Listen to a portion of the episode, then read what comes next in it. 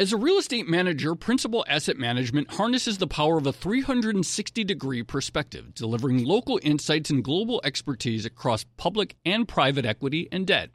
Their teams apply local insights and global perspectives to help identify the most compelling investing opportunities. Principal Asset Management, actively invested. Learn more at principalam.com. Investing involves risk, including possible loss of principal. Principal Asset Management SM is a trade name of Principal Global Investors LLC. Hey there, it's Joe Weisenthal. And Tracy Alloway. And we are the co hosts of the Odd Lots podcast. And we want to tell you about a new podcast here at Bloomberg we're really excited about Money Stuff, the podcast. That's right. Friend of the pod, Matt Levine, is teaming up with our other friend and Bloomberg TV host, Katie Greifeld, to bring the Money Stuff newsletter to life. Every Friday, Matt and Katie will dive into all the Wall Street finance and other things that make Matt's newsletter such a hit. You can listen to Money Stuff the podcast on Apple Podcasts, Spotify, or wherever you get your podcasts.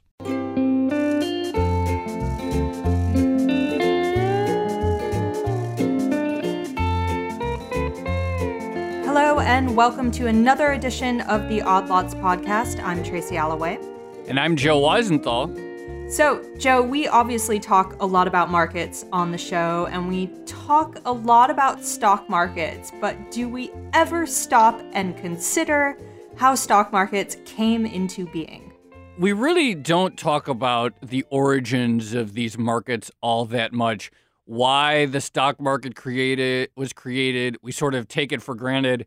I'm very interested in this subject because I often wonder you know, if you were to go around to market participants and ask them, why do we have a stock market in the first place? Why did we invent this thing? I'm always curious what the answers would be because I still don't think I have a solid grip on uh, why they exist.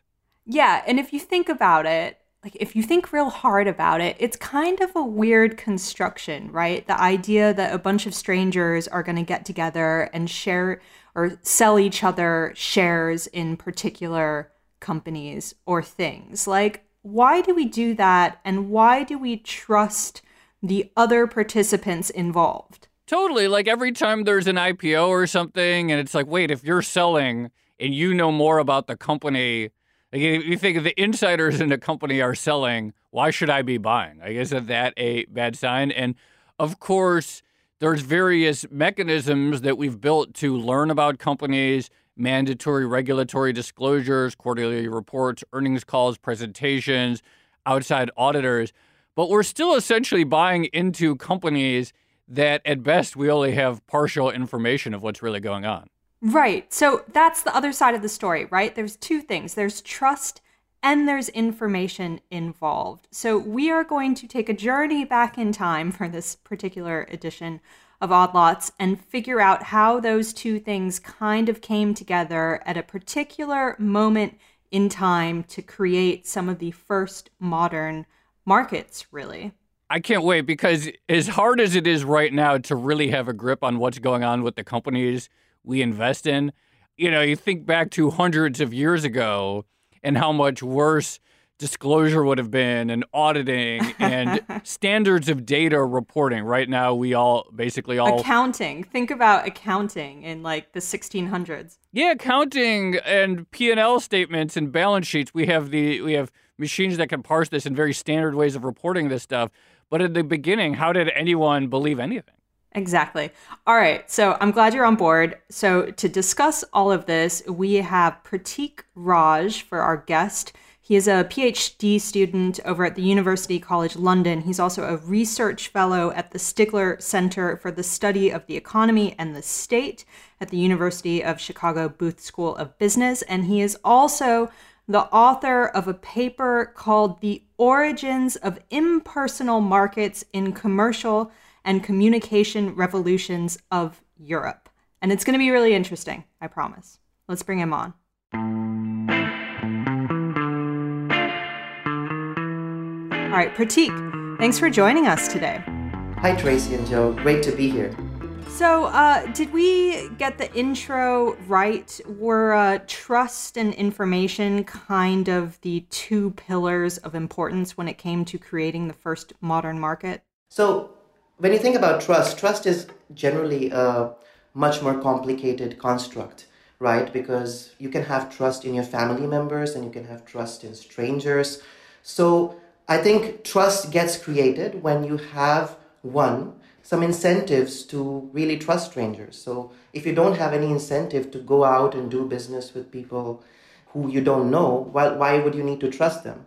Uh, so incentives really matter. And then on the other hand, of course, you need to know about something about them, something about the markets they work in. You need to have certain trust in the markets and so forth. So, yes, trust is really important. But then the key question is how do you create that trust? So, in your paper, and before we talk about how impersonal markets or stock markets were created, you talk about the pre existing structures that were in place to essentially solve the trust problem or to partially solve it.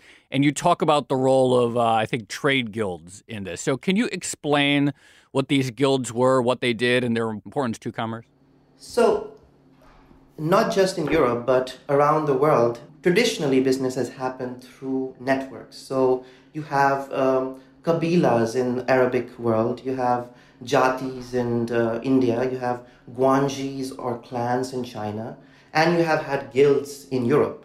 And the central role that they play is that one, you generally are interacting with people you know, or at least people you know who know other people. So um, what it does is that it creates a repeated interaction, and that kind of creates trust. So that's the simplest uh, reason why you can have uh, you want to do business in networks. Can you give an example to really help us understand it of an industry? You know, a lot of your writing is in Europe. An industry that would have been dominated uh, by a guild, and how specifically it would have facilitated trade within that area basically all sorts of uh, trading industries would be dominated by guilds or networks. I think an example in the modern world is like these taxi associations. You are these are associations where basically entering is rather difficult. You need to have a high license fee to pay if you wanted to enter these taxi associations. And one of the reasons you had these was because you wanted reliable people to enter the taxi industry because who knows if you have a taxi driver who is not very reliable. So, taxi associations are an example of a good modern day guild. And then you have something like Uber or Lyft disrupting that. So, in a modern world, I think uh, taxi associations are like a favorite example that I like to use. So, in the 1600s in Europe, you have these powerful merchant guilds, and there's a lot of influence and a lot of money, presumably, tied to them because it's almost a monopoly, I suppose, that they have over particular areas of trade. In a similar way to the taxi medallions have a mon- monopoly nowadays, with the exception of the disruptive forces that are Uber and Lyft. What happened in the 1600s to dislodge the power of the merchant guilds? So, uh, generally, when people think about um, guilds or any of such network institutions, there tends to be these two extreme views. The one view is that, oh, guilds were really nice institutions which were building, uh, which were communities in which people would do business and rely on each other. And um, kind of capitalism came in and created this very atomist world. That's one way of looking at guilds. And then the other way of looking at guilds is that, well, these guilds were these networks of nepotism and monopoly, and basically free market comes in and reins in their power, and you have uh, people who can come from anywhere or any background who can enter a business and excel in it. So when you want to understand why did guilds decline, we have to identify the things that they were really good at, which is providing information to people or basically protecting people from a lot of risks because you were basically trading with people who, if they cheated on you, you could kind of ostracize them or make their reputation go bad. So, this kind of reliability and information helped guilds survive for so long. So, when you think about how would guilds decline, you have to go back and look at situations where people had suddenly a new incentive to start to do business with new people because guilds were not very good at uh, providing you with new opportunities. or situations where you could get new information. So you have to look at the interaction between incentives to go outside of guilds and the need to, the ability to get information. And so in your paper, you identified two key factors that sort of demonstrate a grand unified theory. And you look at where these impersonal networks took off, and the two factors seem to be A, in cities that had an opportunity to trade with the outside world, so key trading ports, geographic exposure to trade routes. And then the other thing is proximity to the town where Gutenberg invented the printing press. And so the combination of places that sort of had access to printing press, the new vector of information, and places that were on these trade routes, combining those two is where you see the first impersonal networks germinate. Yes, exactly. So that's uh, that's the story. The big question is that why is it that it's northwestern Europe where the first stock markets or the first joint stock companies emerged? Why not in Spain or why not in Italy or why not in Germany? And that's where um, you want to look at this combination of factors. For example, Spain had all the benefits of Atlantic trade. So when it comes to the incentive to go out of guilds and do business, I think, like Amsterdam, even in southern cities of Spain, you had such incentives. On the other hand, if you want to go after a theory that, oh, well, access to information made it easier for people to talk to each other and to talk to strangers, then you would have to ask, why did this not happen in Germany, where basically that's the hub for the printing press? And so it is the combination of these two things that, well, you need to have incentives to go out and do business with people you don't know and you need to have information about the markets and the commodities you're trading and somewhat the, the people you're working with. That's really important. So it's the two things when they come together that, at least in this paper, I argue, create the conditions that are favorable for the rise of such markets. Okay, so if I'm a trader in Antwerp or Amsterdam and I'm looking at all these opportunities taking place in the new world is the basic idea that in addition to having that exposure to new types of trade or new potential businesses, I can now pick up a printed book or pamphlet and I can learn how to trade or I can learn more information about those particular businesses? Yes, uh, so that's uh, sort of the idea. So obviously, when the printing press came in, all sorts of things were being printed. Um, a lot of it was religious books, and a small part of it was things like merchant manuals and books in economics, etc., etc. And what was happening is that when you happen to be at a place where trade is really desirable, the content that gets produced in these kind of places are related to those which help traders out. For example, Amsterdam was emerging as a good hub where a lot of navigation related um, books were being printed. Or, for example, in Antwerp, uh, th- there was a lot of printing uh, of economics books, or it emerged as a hub for double entry bookkeeping. Uh, so basically, the incentives to do trade was driving, once you had the access to printing, it was driving the content that was helpful for creation of information that would help with trade. As a leading real estate manager, Principal Asset Management harnesses the power of a 360 degree perspective, delivering local insights and global expertise across public and private equity and debt. Our experienced teams are uniquely positioned to uncover compelling opportunities in today's market, giving our clients an exclusive advantage. Principal Asset Management actively invested. Learn more at principalam.com. Investing involves risk, including possible loss of principal. Principal Asset Management SM is a trade name of Principal Global Investors, LLC. What happened to the merchant guilds in these areas, in areas like Antwerp and Amsterdam? Did they try to fight the change, or was it just sort of a slow dissolving of the role that they played in facilitating trade? So it could uh, differ from place to place. Like one of the interesting historical stories that I learned while doing this research was this divergence between Hamburg and Lübeck, and which kind of tells you how, for example, in Lübeck, guilds tried to push back on the idea of opening of impersonal markets, while in Hamburg, they were not able to have that kind of resistance. And the reason why I think that was the case is because these two cities happen to be at a very interesting geography. So they are on two sides of the Jutland Peninsula in the northern Germany. And Hamburg is on the Atlantic coast, while Lübeck is on the Baltic coast. So the basic idea is that because Hamburg was at the Atlantic coast, so this side of the of the Jutland Peninsula uh, had greater incentives to basically or exposure to the Atlantic trade and its benefits. While uh, Lübeck, while it was a major city, it didn't get that kind of exposure uh, because it was on the Baltic side of the sea. And these two cities were just 65 kilometers apart from each other. So in Lübeck, you have a lot of resistance to new merchants coming in, and they start to prop up privileges, they start to fight against the Danish and the Dutch who are giving them competition. So, yes, um, the guilds in uh, more established cities tried to fight back, while in a place like Hamburg, they slowly basically dissolved away. You know, I noticed, particularly, we've kind of introduced this as talking about the origins of the stock market. You've been very specific using this term impersonal markets.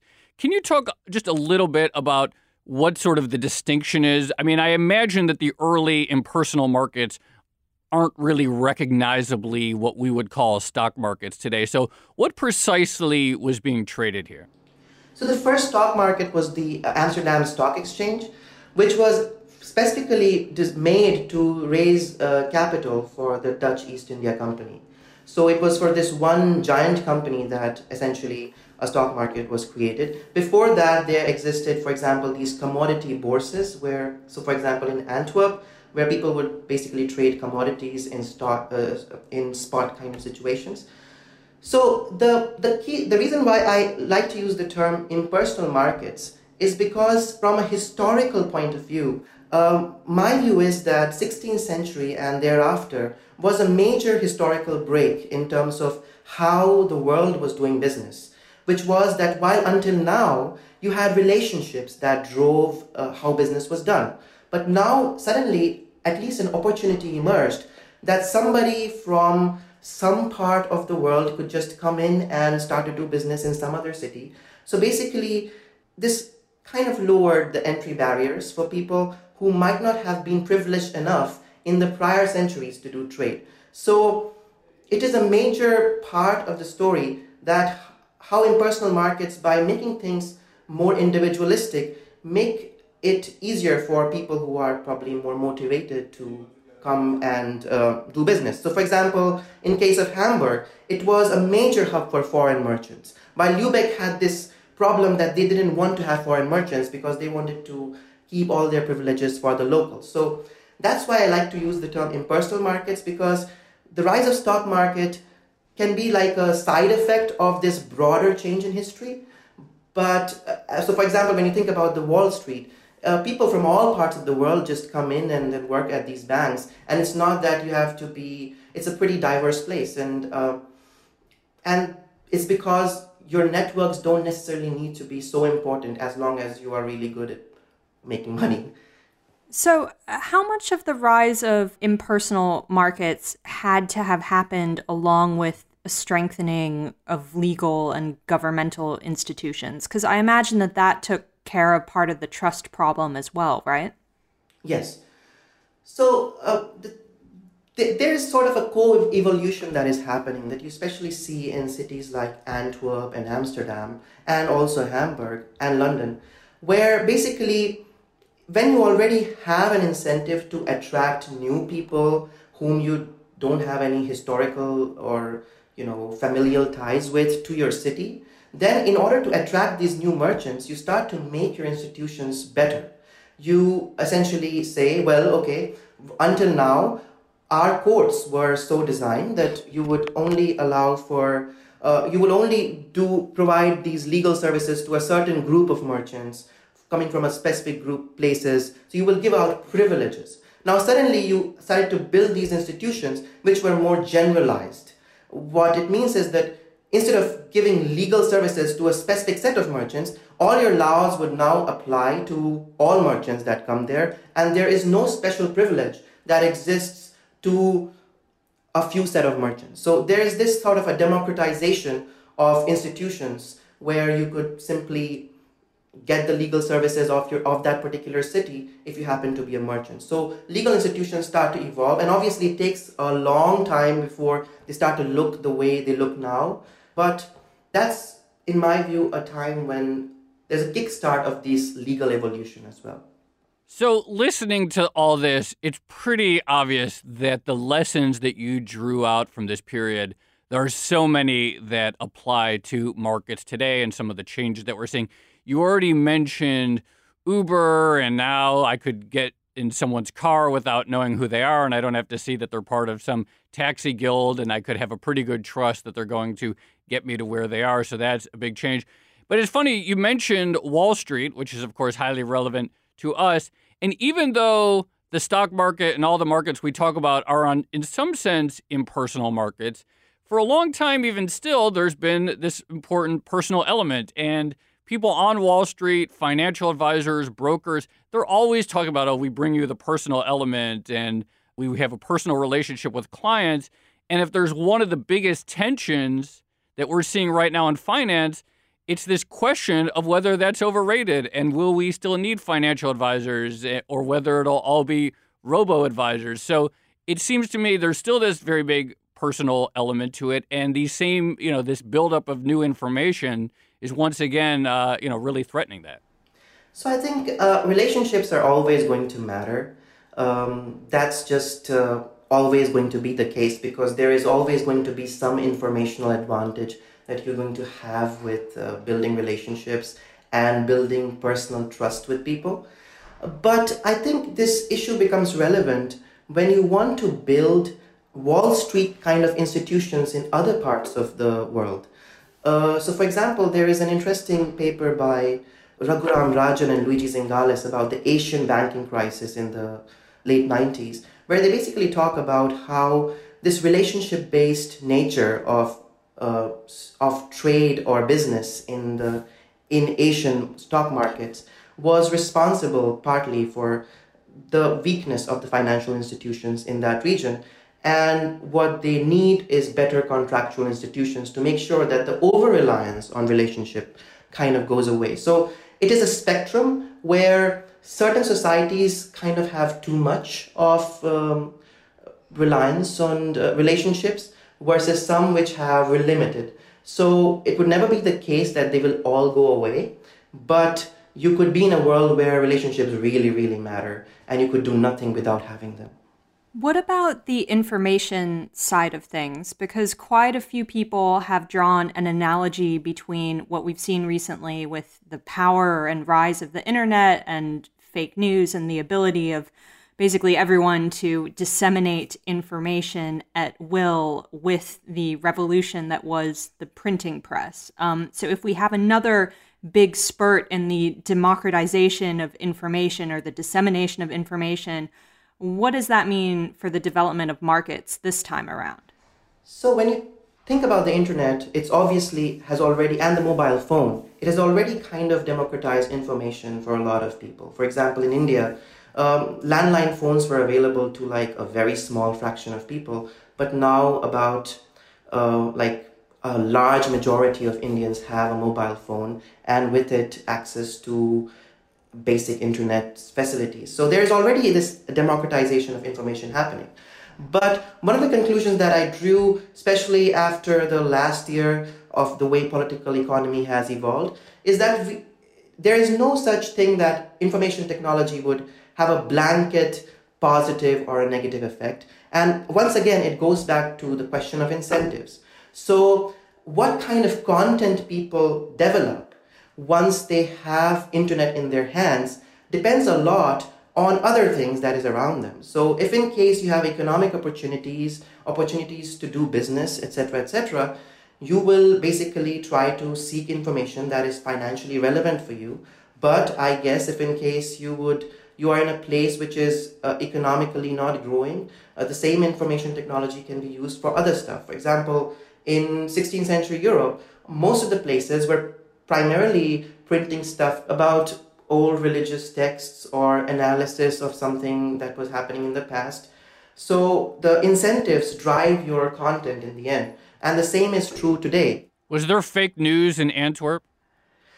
So uh, what I know is that um, there's uh, this new book by Jared Rubin who um, talks about the fact that, for example, in the Ottoman Empire, they didn't really like the printing press a lot because they basically thought that printing would lead to a lot of fake uh, religious books and would kind of corrupt the, the existing pristine religious material. So certainly there existed uh, people who would have this uh, concern for fake news in a different version and there were rumors and there were things like that and so yeah so that's something that i got really interested in the last year because i honestly didn't really think that fake news and this kind of fraudulent information would be so relevant.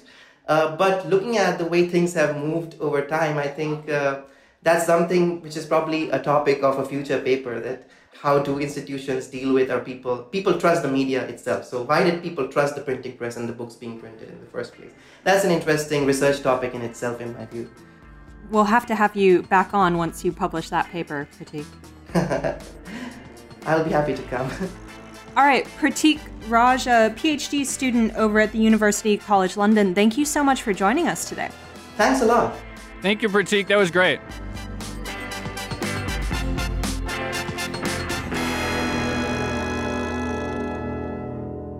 So, Joe, I thought that was a really fascinating conversation with so many modern parallels, especially when it comes to the idea of trust, of course, and of course, disseminating information because the internet has really revolutionized both those things, and so has new technology. Absolutely. I mean, I think, like, intuitively, it's not a surprise that the rise of the internet and new communication technologies have, would have a profound effect on trade and disintermediation of trust networks and all that. Uh, that we sort of get, but I think that what's really interesting about uh, Pratik's research is the sort of rigor with which he demonstrates the mechanism between the new information technology and the evolution of trade. And if you look at his paper, you could see that there's sort of some very statistical meat on the bones, you could say, in terms of really establishing where these impersonal markets flourished and these towns and where they were in proximity to the printing press and trade. So it really sort of bolsters and really strengthens this sort of intuitive idea. Yeah, and there's a really nice uh, map in it as well, where he sort of overlays a lot of these ideas on 17th century Europe. So it's well worth reading that paper when you have a chance. You know what? What I'm surprised about that we didn't go over to um, the blockchain conversation because blockchain, of course, is both about trust and information. Yeah, you know what? I'm actually impressed. You you say that you're surprised that we didn't go there. I'm actually impressed with us for not going there because so many conversations do ultimately go back these days to something related to blockchains or whatever. So we actually showed a little bit of restraint. But no, absolutely. I'm sorry. I ruined it. No, yeah, you did ruin it. No, but you're totally right. And thinking about the importance of bookkeeping and being able to actually believe what a network is doing. It seems like a lot of these are the problems that a lot of people are still looking to solve. And a good reminder that for as impersonal as markets have gotten, as Pratik mentioned, there's still a pretty big personal relationship in a lot of these things. Yeah, absolutely. Okay. You know what? I'm going to say let's let's leave it there because otherwise we really are going to start doing a blockchain episode and then I'll feel really bad. Yeah. We got it. We got to end it there. All right. Uh, this has been another edition of the Odd Lots podcast. You can follow me on Twitter at Tracy Alloway. And you can follow me on Twitter at The Stalwart. And you should follow Pratik on Twitter at Pratik Raj underscore. And I want to thank our producers, Topher Forhecz. You can follow him on Twitter at ForheczT, and the head of podcast at Bloomberg, Francesca Levy. Thanks for listening.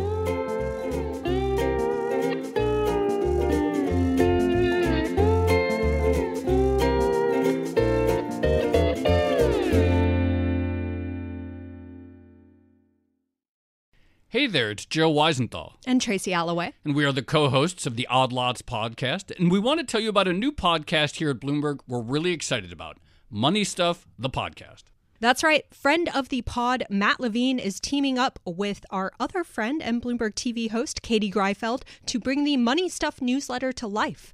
Every Friday, Matt and Katie will dive into all the Wall Street finance and other things that make Matt's newsletter such a hit. You can listen to Money Stuff the podcast on Apple Podcasts, Spotify, or wherever you get your podcasts.